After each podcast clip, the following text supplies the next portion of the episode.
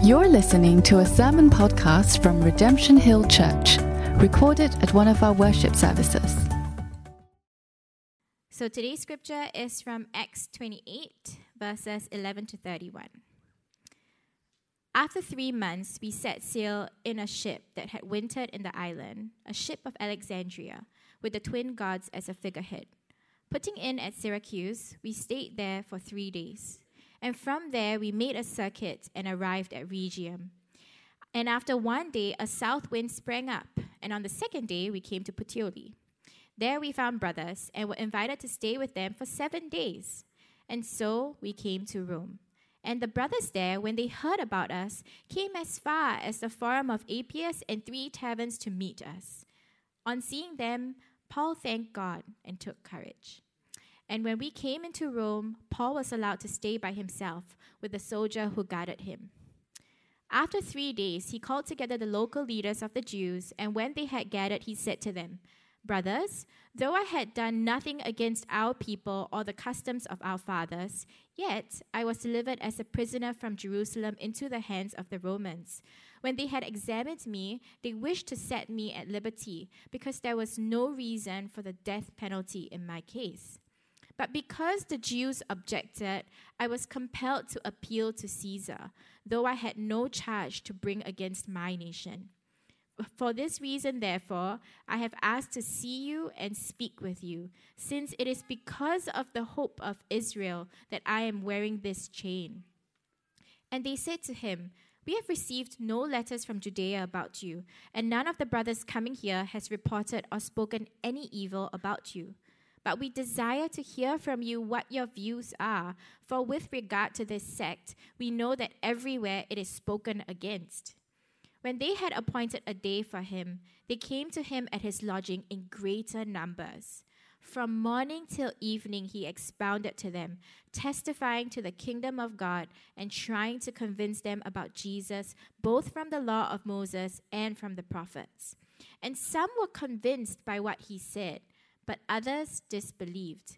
And disagreeing among themselves, they departed after Paul had made one statement. The Holy Spirit was right in saying to your fathers through Isaiah the prophet, Go to this people and say, You will indeed hear, but never understand. You will indeed see, but never perceive. For this people's heart has grown dull, and with their ears they can barely hear, and their eyes they have closed, lest they should see with their eyes, and hear with their ears, and understand with their heart, and turn, and I would heal them. Therefore, let it be known to you that this salvation of God has been sent to the Gentiles. They will listen.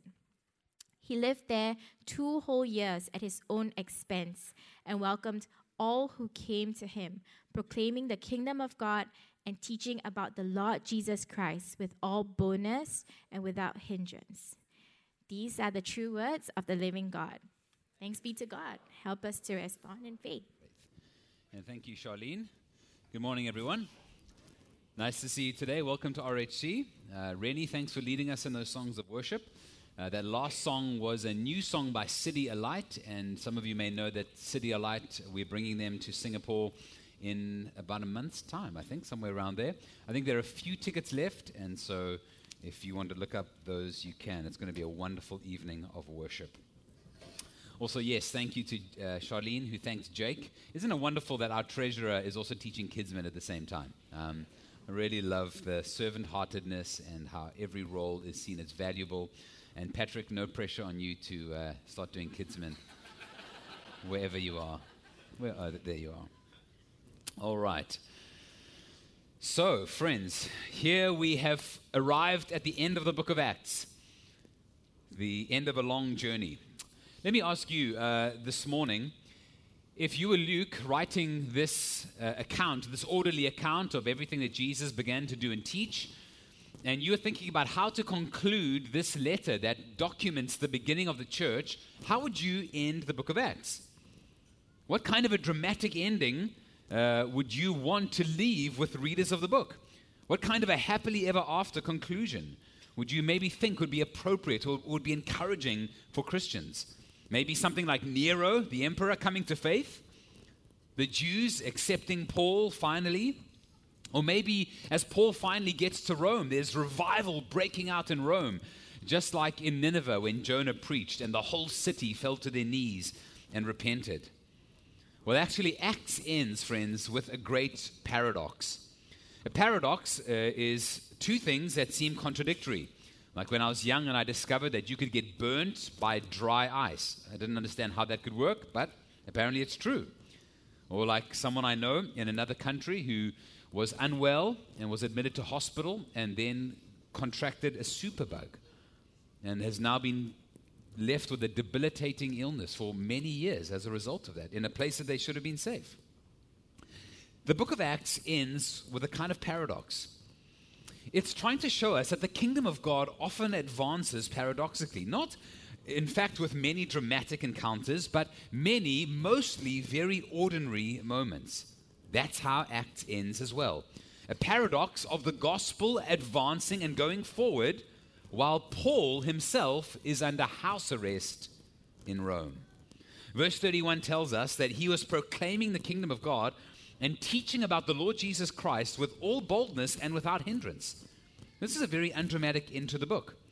The theme of Acts up until now has been God giving his people power to be his witnesses.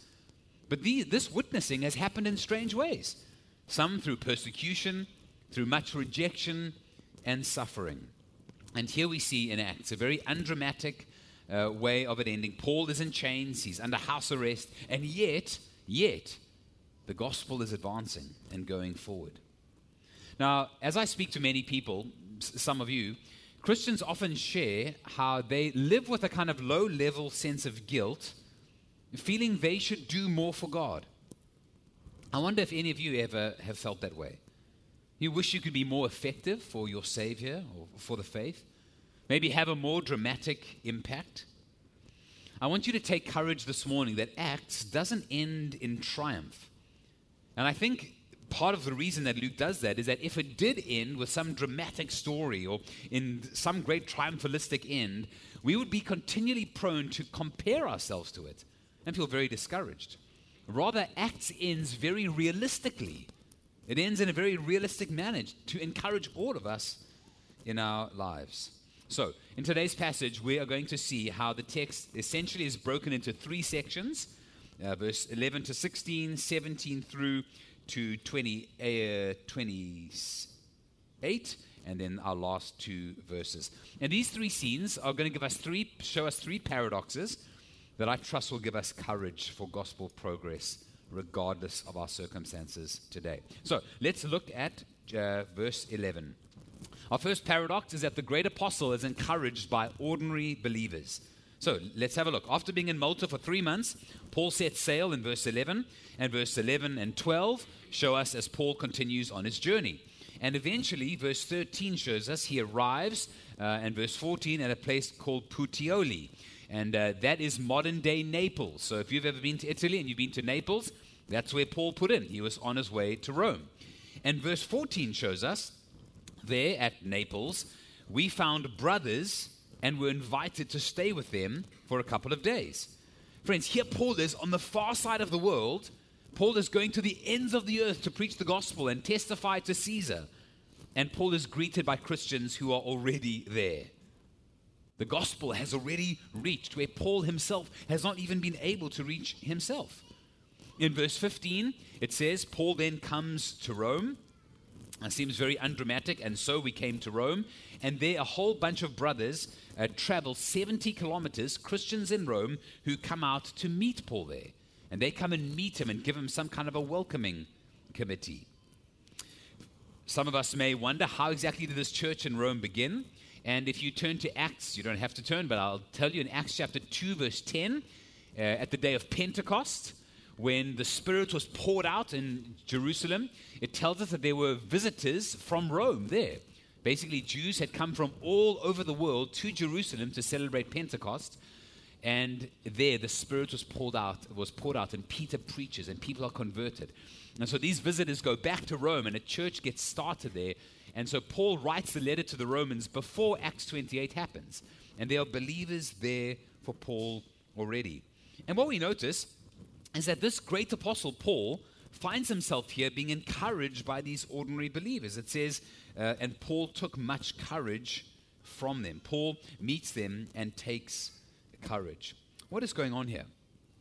Friends, what we're seeing in Acts is that God is advancing and has propelled the gospel both through Pentecost and through persecution. Think about Philip, an ordinary believer in Acts 8, scattered because of the persecution, and he comes across some people, preaches the gospel, a church gets planted there. He's uh, praying one day, the Spirit leads him to go to a chariot and draw up to a chariot with an Ethiopian eunuch there. He shares the gospel. The gospel then, history tells us, begins to spread to Ethiopia. Friends, the gospel spreads through ordinary people and ordinary moments right throughout the book of Acts. In other words, the gospel is not only advancing here through large apostles, through Paul and these dramatic encounters, but simply visitors to Jerusalem, one Pentecost in AD 33. And the passage shows us that the, the faith, the travel, the hospitality of these visitors puts courage into Paul. How many of you read through the book of Acts and think that Paul must have needed much courage? I don't know exactly how you read Paul. Some of us look at Paul when I was uh, younger. I thought Paul was this like crazy.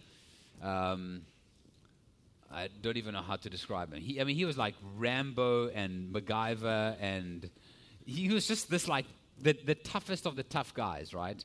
Um, and nothing could get him down. He, he just kind of kept going through any circumstance. But actually, the book of Acts shows us that Paul, in fact, Second Corinthians shows us that Paul often preached with a sense of weakness and trepidation and fear.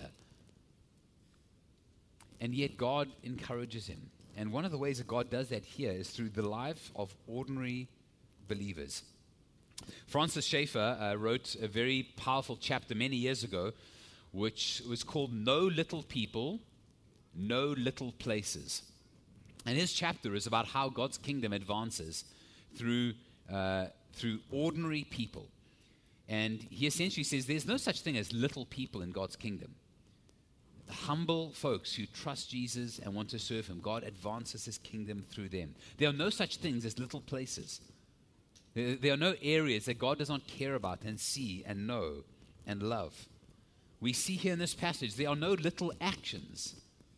These believers who are living in Naples, they simply welcome Paul, and by their hospitality and those in Rome, Paul finds himself encouraged by these people.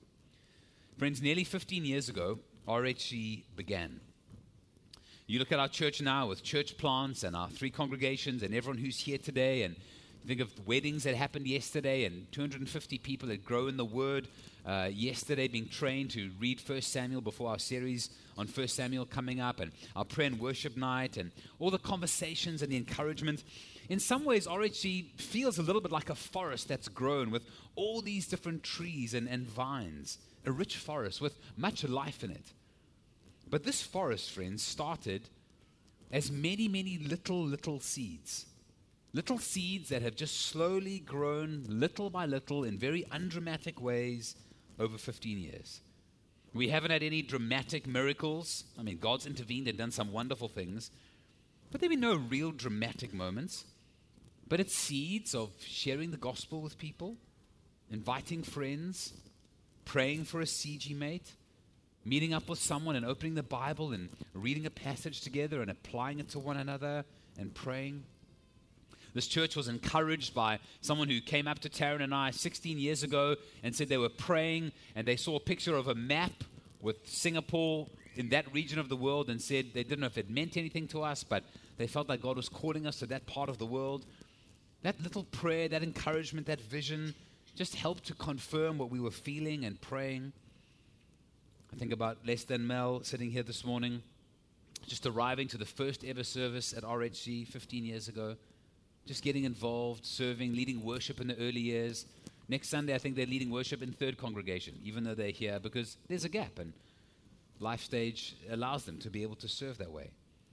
Or another person who arrived first Sunday, 30th of November, 2008, had read up a little bit about us on the website. We'd never even had a public service yet, but arrived gave $1,000 to the church, saying, I've read, been praying for something like this. I believe in this. May God be with you. Well, the church in Singapore, a small church, 30 or 40 people, that heard we were coming and said, We'll provide legal cover for you for your first couple of months until you get registered yourself. Or people that have come through the church over the years. I think of one dear woman, I won't tell you her name. She had quite different ideas to uh, what we were trying to do as a church, but she loved Jesus so much. And she was a prayer. And those years she prayed and prayed for me and for our church. Friends, who knows what's, what rewards are going to be handed out on years like that, where someone who never, as I'm aware, took the microphone on a Sunday ever, and yet has helped to build.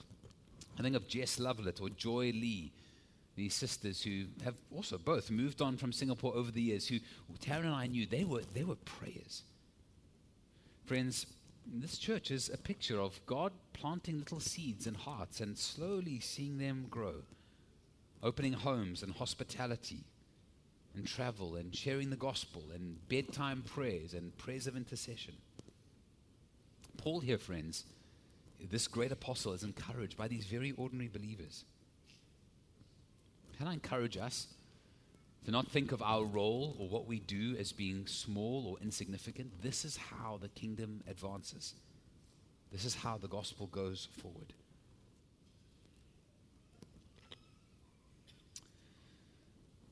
The second paradox we see is that the rejection of some leads to the acceptance of many.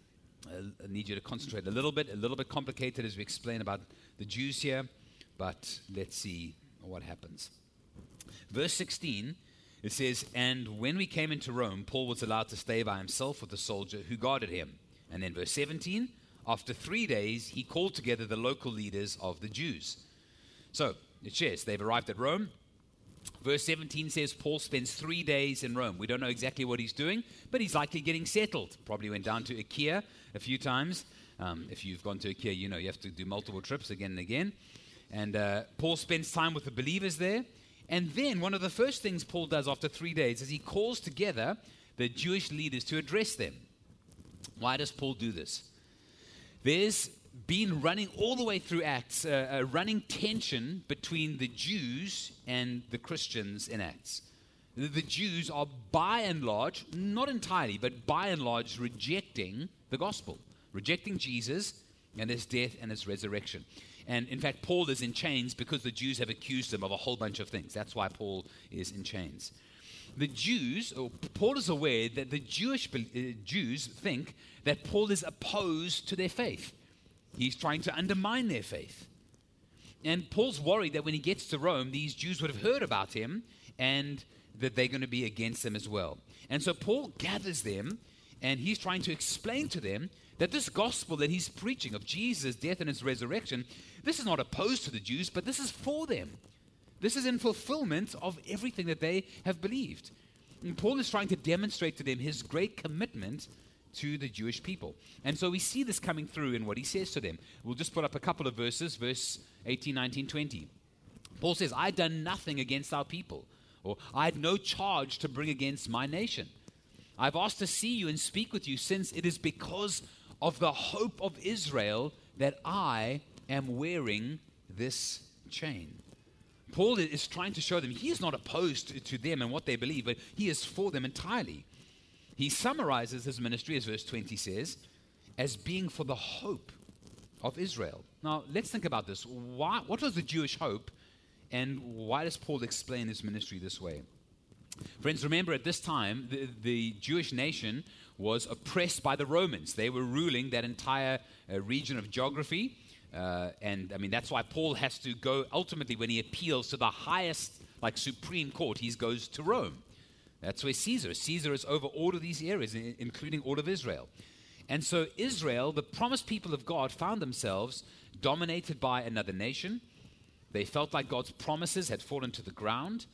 But there were all these Old Testament promises that God would deliver them, make them to be a strong people, and God's kingdom would come to bear. And they, they interpreted and anticipated this as being that there would be a military leader some kind of a strong power who would throw off those Romans and reestablish them under their own rule and autonomy. So, when Paul comes and says, The Messiah has come, but the Messiah dies a bloody death on a Roman cross. That could not have been further from their expectations. When the Messiah rises again, and Paul says, Our Messiah has, has risen, he's bringing his kingdom in the hearts of men and women around the world. And he will come back again. The Jews said, That's not what we signed up for. We want to get these Romans out of here. We want freedom. We want our circumstances to change.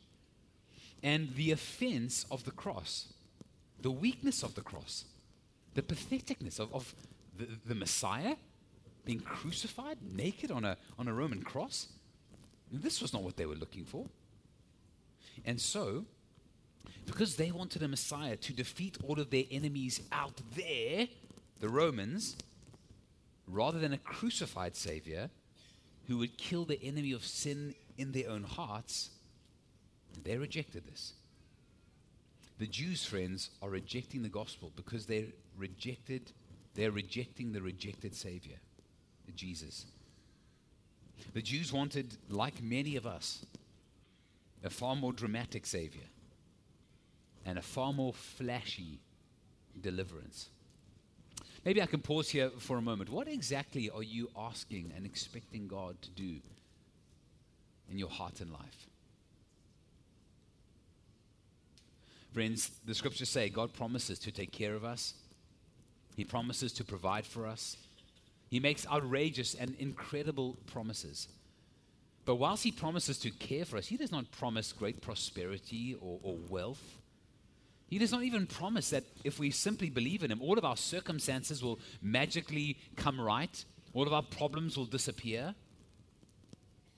If we were to use God in that kind of a way simply to get what we wanted right here and now, who ultimately would be the most important being in the universe? God would be a servant of us to get what we ultimately want. Friends, in the gospel, God comes to deal with the problems that are deeper than the ones that we often realize we have. That is our sin. And God comes to bring us into a kingdom that will be eternal when He returns. The Jews can't see this. And as a result, they reject the faith. But Paul wants the Jews to know that Christ is the fulfillment of their belief, not a contradiction to it.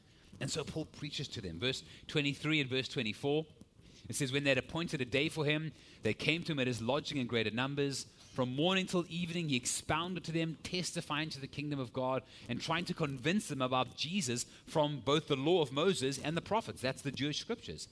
And some were convinced by what he said, but others disbelieved.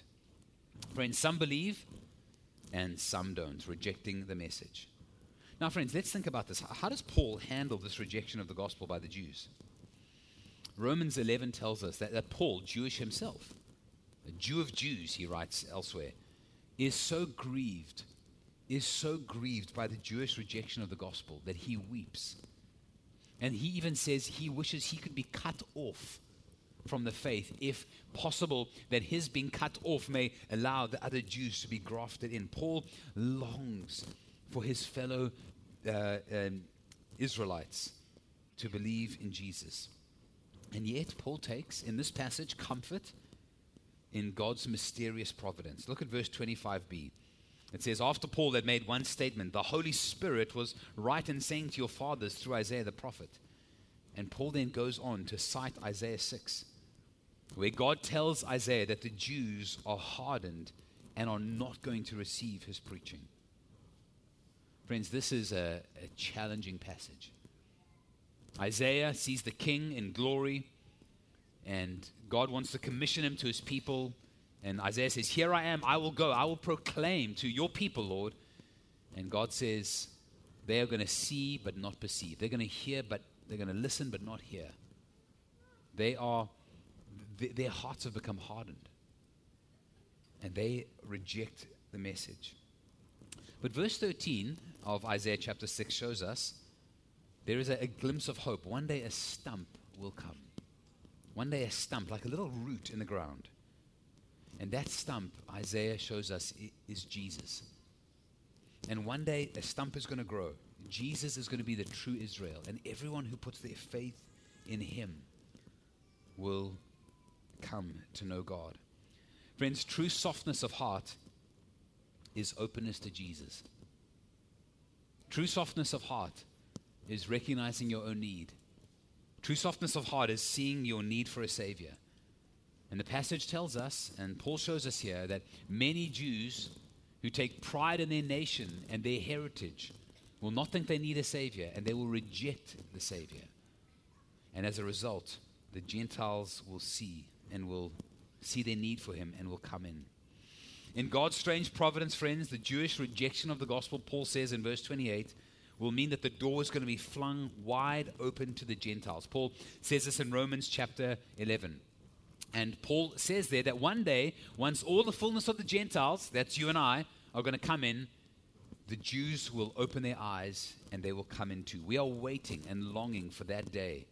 But in God's mysterious providence, worldwide blessing of millions, friends, millions and hundreds of millions of Gentiles around the world that worship God today are somehow a part of God's sovereign plan as His people, the Jews, by and large, turn their backs on him now. Friends, God's providence here is mysterious, but in God's paradoxical working, God's mysterious nature is going to result in far more Gentiles being gathered in. The rejection of some leads to acceptance of others. This is mysterious, but it's ultimately good. Friends, I want to make one or two comments here about hardness of heart, about soil that we can labor in, this passage shows us that there are mysterious forces at work and that God, in many ways, works sovereignly and graciously to open eyes to see his gospel. We do not understand how all of these mysteries work. But when we look around us, we see there are some regions and places in the world where it seems like the work of the gospel is speeding ahead. People are responsive and soft of heart, and there are baptisms happening. And there are places, friends, where it seems hard and dry and difficult. And God calls Christians to labor in all different kinds of fields. All different kinds of fields. And in our family of churches, we have, I mean, churches in uh, Australia and Hong Kong and people exploring in uh, Vietnam and Philippines, but we have a few churches in India and in Japan. And friends, the ground in those countries is very, very hard. It's very, very hard. You have people laboring, working, preaching, discipling, maybe seeing uh, one baptism a, year, celebrating over just one person who comes to Christ. Churches that are small, do not are not able to give finance updates like we gave this morning, are struggling month to month, needing gospel workers, friends. And in these places, men and women labor faithfully for Jesus. They pray, they preach, they serve, they disciple, they evangelize, and it seems like there's not the kind of scale of, of fruitfulness that we may see here. Friends, we are to remind ourselves. Passages like this remind us that in God's strange providence, different fields are responsive at different times. We pray that those countries and those places would become responsive to Jesus and to the gospel but we do not look down upon that and, and minimize it or dismiss the labor of those brothers and sisters there. But if anything, friends, as Jesus taught us in the Gospels, to whom much is given, like us at RHC and in Singapore, from them much is required. And therefore, friends, we should lend our, our prayers and our finances and our encouragement to brothers and sisters that labor in fields like that. And I think a, a, a related point for us is, friends, we do live in a nation and we do live in a church where God is at work. And this is not, friends, because of excellence or giftedness or things that we do. This is part of God's sovereign goodness. And we are not, friends, to take this for granted. We live in a place where, friends, we hear stories all the time of people coming to faith. That prayer meeting on Friday night and introducing myself to someone I didn't know and she was just she was just looking at me stunned, saying, "Yeah, that's the person that I'm with." And she's like, "They were baptized last Sunday at RHC, and they were like, if if I if I could tell you, a few years ago, I would never have comprehended that we'd be here, like at a prayer and worship night, worshiping God together. He'd believe in Jesus and be baptized." But God has been at work. And friends, stories like this happen all the time. can I encourage us as a church to be encouraged by what God is doing, but not to take it for granted? And one of the ways we do not take this for granted is by thanking God for his graciousness in our nation and in our church, and then making the most of it. If you're in a field where it's fertile, man, then you just want to plant as much as you can. You want to sow as many seeds as you can. And you, you want to just get as much of a harvest as, as we can. And God is at work. Friends, who knows? 10, 20 years, 30 years, three years. The season may change. We as a church, as a nation, we may enter into a time and a season where it's very hard for Christians. Let's, let's be faithful. Paul here, friends, knows the hardness of Jewish believers. He wants to turn himself toward the Gentiles, but he does not give up on the Jews. He prays for them. He keeps preaching. And we see people do come to faith. It says in our text some believed. Some believed. It was hard, but some came in. And so, like Paul, friends, whilst we, we weep and grieve for those whose hearts are hard, we rejoice that God is always still at work and can even be at work in the hardest circumstances with the hardest people. And let's see how Paul then does that in our final point today. Our final paradox the message advances despite the messenger being in chains. Look at these last two verses of how the book of Acts ends. He lived there two whole years at his own expense and welcomed all who came to him proclaiming the kingdom of God and teaching about the Lord Jesus Christ with all boldness and without hindrance. Friends, the book of Acts ends with Paul in chains, under, in house, under house arrest, preaching the gospel of the kingdom. And the amazing irony here is that Acts ends with Paul in chains, and yet, even in prison, under house arrest, Paul demonstrates that God's word is not chained and is not bound. This, in fact, is exactly what Paul tells Timothy in 2 Timothy chapter 2. Paul says to him, let's put up our, our slide. Remember Jesus Christ, risen from the dead, the offspring of David, as preached in my gospel, for which I'm suffering, bound with chains as a criminal. But the word of God is not bound. The word of God is not chained. Paul says the paradox I'm here, this great apostle, I'm in chains. The word of God is not chained. And how is the word of God not bound? Paul here specifically cites Jesus, risen from the dead. In other words, friends, chains, grave clothes, tombs, they mean nothing to God because the Spirit is at work to revive and to make alive and to bring life out of death. And Jesus himself has broken through the chain of death, and therefore chains mean nothing. And in fact, Paul says in Philippians 1 that his chains have actually served to advance the gospel. Look at what he says. Uh, uh sorry, it's not going to come up on the slide. Let, let me read it for you. Philippians 1, verse 12. I want you to know, brothers, what's happened to me, this is Paul writing in prison, has really served to advance the gospel. How have Paul's chains advanced the gospel? Through Paul's preaching in prison, through Paul's writing, his penning letters, and through Paul's prayers.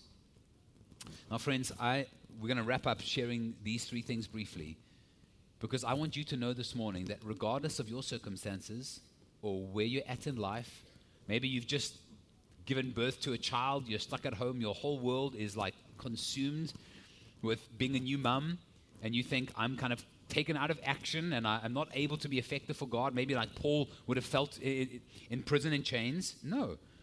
I want you to know, I want you to look at Paul's life and his ministry and see what he does. Though Paul's in chains, the gospel advances through Paul's preaching, his writing, and his prayers. This passage tells, uh, the previous passage tells us that Paul was preaching. He ends preaching. Now, friends, I want you to think about this. Paul is under house arrest. How many people is Paul preaching to under house arrest? Not very many. Philippians chapter 1 says, Through my chains, the whole palace guard, the whole palace guard has come to hear the gospel. How can that be the case? Let me tell you how it's the case. When these people were put under house arrest, they, were, they would often have one or two, often two soldiers assigned to them who were guarding them and watching them. And these guys are obviously on rotation. And Paul spends time in Rome. And what does Paul do? Every single guard that comes past them, he preaches the gospel to. Every single one. He just keeps preaching. whoever he's in contact with. It's only one or two. We can think the book of Acts ends with Paul preaching to great crowds and sharing the gospel. No, he's under house arrest. He can maybe have a few visitors, but he's got one or two guards who are watching him, and he just faithfully preaches. So that Paul will say again in Philippians 1, writing from prison, through my imprisonment, the whole palace guard has come to hear the gospel. Friends, it's not dramatic. Paul is just faithful with the ones and the twos, very small groups. In fact, from Paul's imprisonment, we know of one convert that uh, did come to faith. We're not exactly sure if it was when Paul was imprisoned here or early on in his journey, but there's a whole letter written about that one convert. Do you know what his name is? I mean, you may think God sends Paul to go and preach before Caesar, and he's obviously called to the high and the mighty.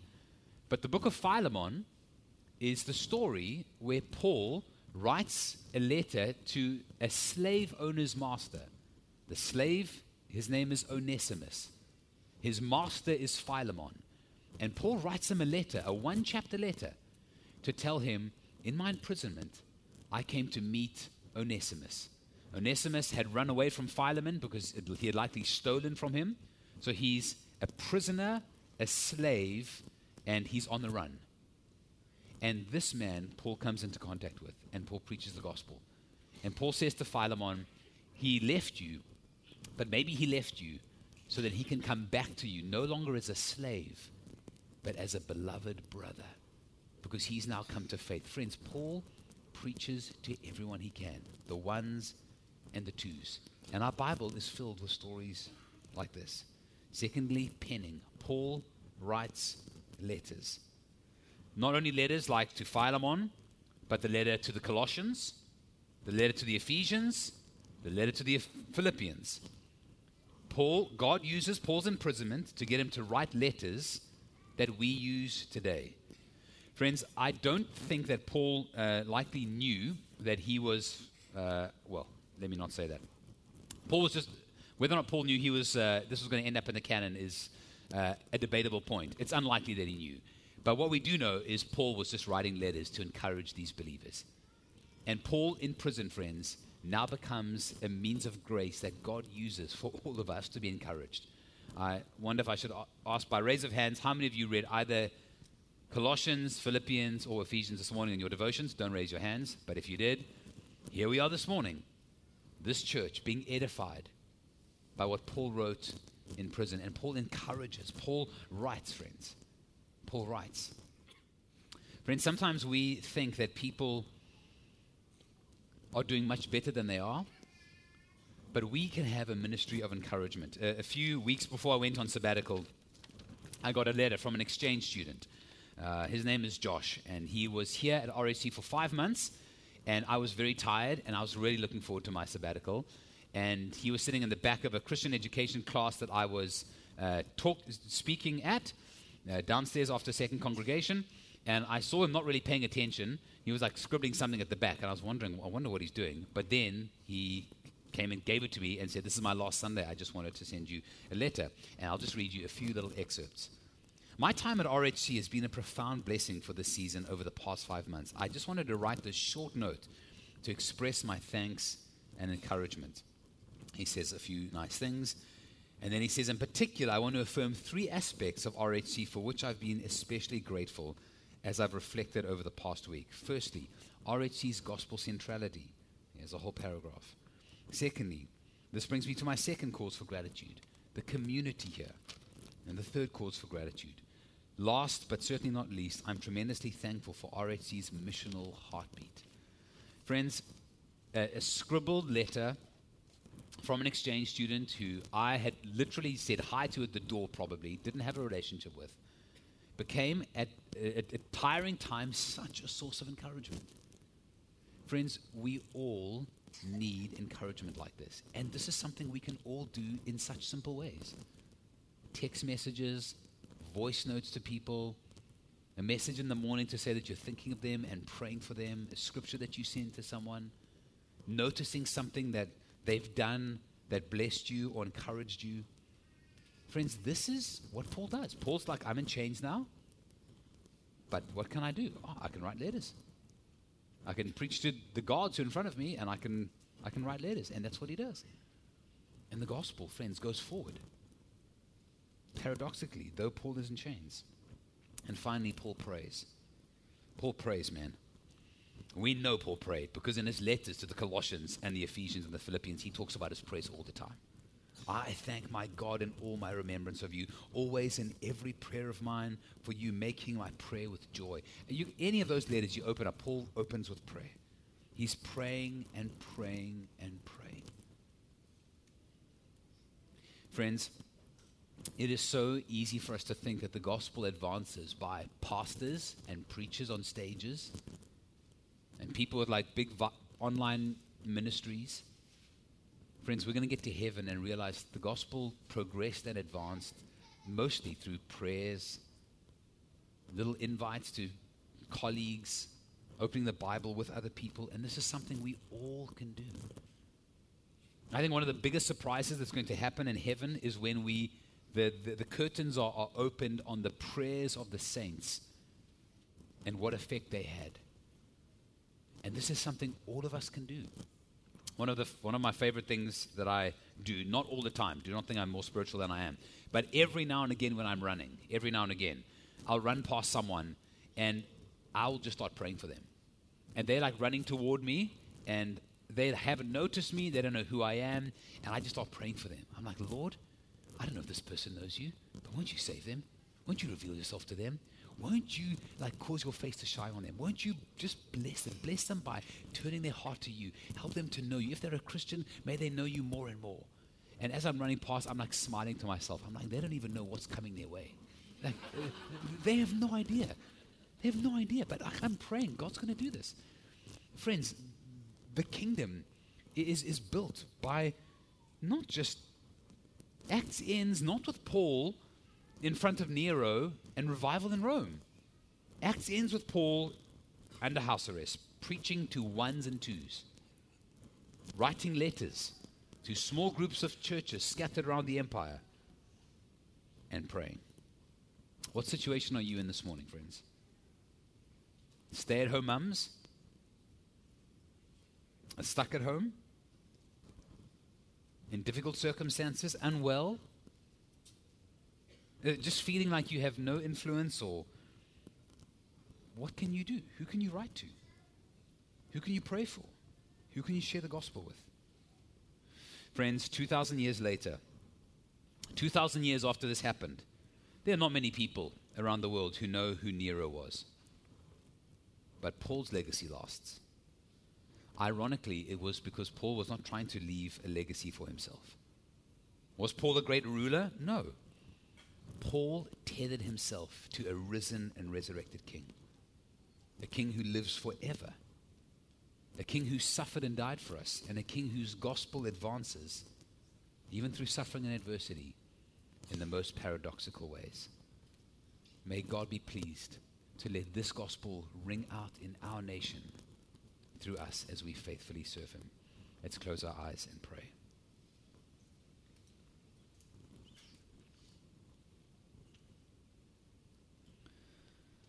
Father, we get to the end of Acts expecting so much, and we're surprised. To many, this book may end not with a bang, but with a whimper, Lord God. And yet, we take courage from it today, knowing that it is precisely through these ordinary means in adversity that you advance your kingdom. Father, I want to pray this morning for my beloved brothers and sisters here. I think, firstly, of some here this morning who may, like Paul, need to have courage put into them and need encouragement. Spirit of God, won't you minister to them now? Remind them of the Father's love, remind them of our suffering Savior for them, and encourage them through this body. Father, for those who are weary or discouraged or feel like they can't do much with their life for your sake, may the way this letter ends put courage into all of us to just live faithfully for you, to plod one step in front of the other. If you've called us to a fertile field, to a barren land, whatever it is, may our eyes be fixed on you, and may we follow you faithfully day by day. Father, we pray that you would help us as a church not to take this season that we're in for granted or to assume that maybe that things are going well because we have our things together, Lord God, instead of seeing your sovereign goodness. But then let us respond to that by being faithful, Lord God, to preach your word, to see many come into your kingdom. Father, we ask these things in Jesus' name. Amen. You've been listening to a sermon podcast from Redemption Hill Church. You can find more of our sermons online at www.rhc.org.sg.